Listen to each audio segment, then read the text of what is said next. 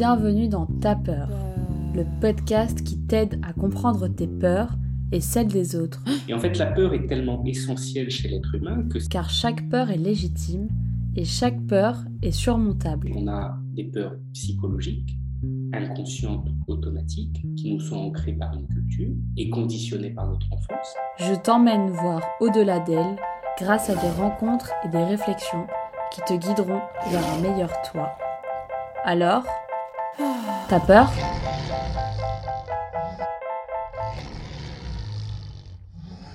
Ce qu'il faut bien comprendre, c'est que la peur est l'émotion la plus fondamentale avec laquelle euh, l'être humain arrive sur cette planète. Un être humain qui arrive sur cette planète, il arrive avec une capacité intellectuelle, ce qu'on appelle un QI, c'est la partie gauche du cerveau, avant-gauche.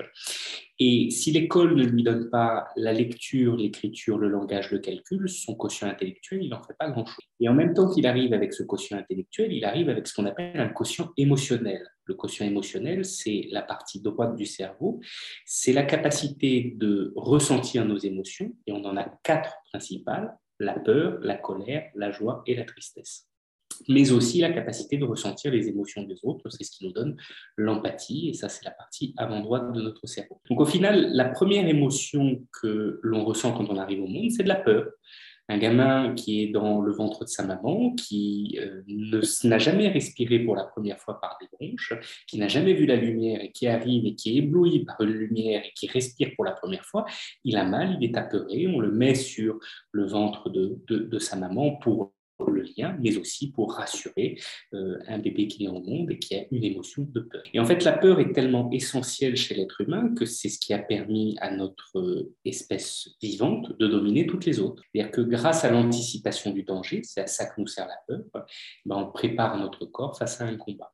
En réalité, euh, la peur est un radar qui tourne 24 heures sur 24 et qui, dès qu'on ouvre les yeux, anticipe les dangers dans notre environnement certains dangers qui sont réels, par exemple des mises en danger euh, face à des euh, dangers euh, vitaux, d'accidents, de mort, de, de, en danger physique, mais aussi de mise en danger émotionnelle, psychologique. Entre 0 et 8 ans, là où l'école nous donne de quoi nourrir notre quotient intellectuel, et du moins l'utiliser, la culture nous donne de quoi comprendre notre quotient émotionnel. Donc, nos parents nous enseignent les peurs réelles, la main sur le feu, le prédateur qui peut nous embarquer à la sortie de l'école, mais aussi les peurs émotionnelles qui sont schématiquement au nombre de sept.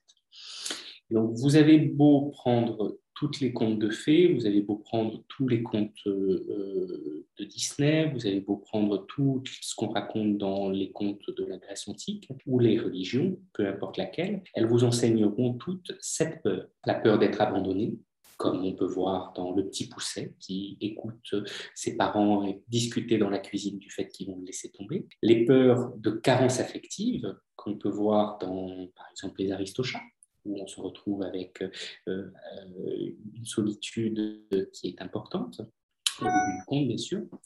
On a euh, les peurs qui sont en lien avec l'imperfection, comme Dumbo avec ses grandes oreilles, l'échec, où Tintin se fait voler cette photo d'autocar, par exemple. Euh, la vulnérabilité, où on peut avoir de la vulnérabilité dans beaucoup de domaines, comme euh, par exemple les domaines euh, de l'environnement ou la montée des eaux de l'Arche de Noé, par exemple, nous fait nous dire qu'un jour on va tous être noyés.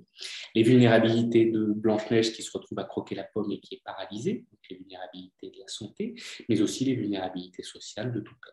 On a euh, enfin les peurs qui sont en lien avec la trahison, comme Blanche-Neige qui se fait avoir, qui croque la pomme par la mauvaise sorcière, ou le rejet social de Cendrillon, qui fait partie des castes inférieures et qui aimerait faire partie des castes supérieures. Donc ça, c'est des petits exemples, mais tout s'articule dans notre société autour de ces sept peurs.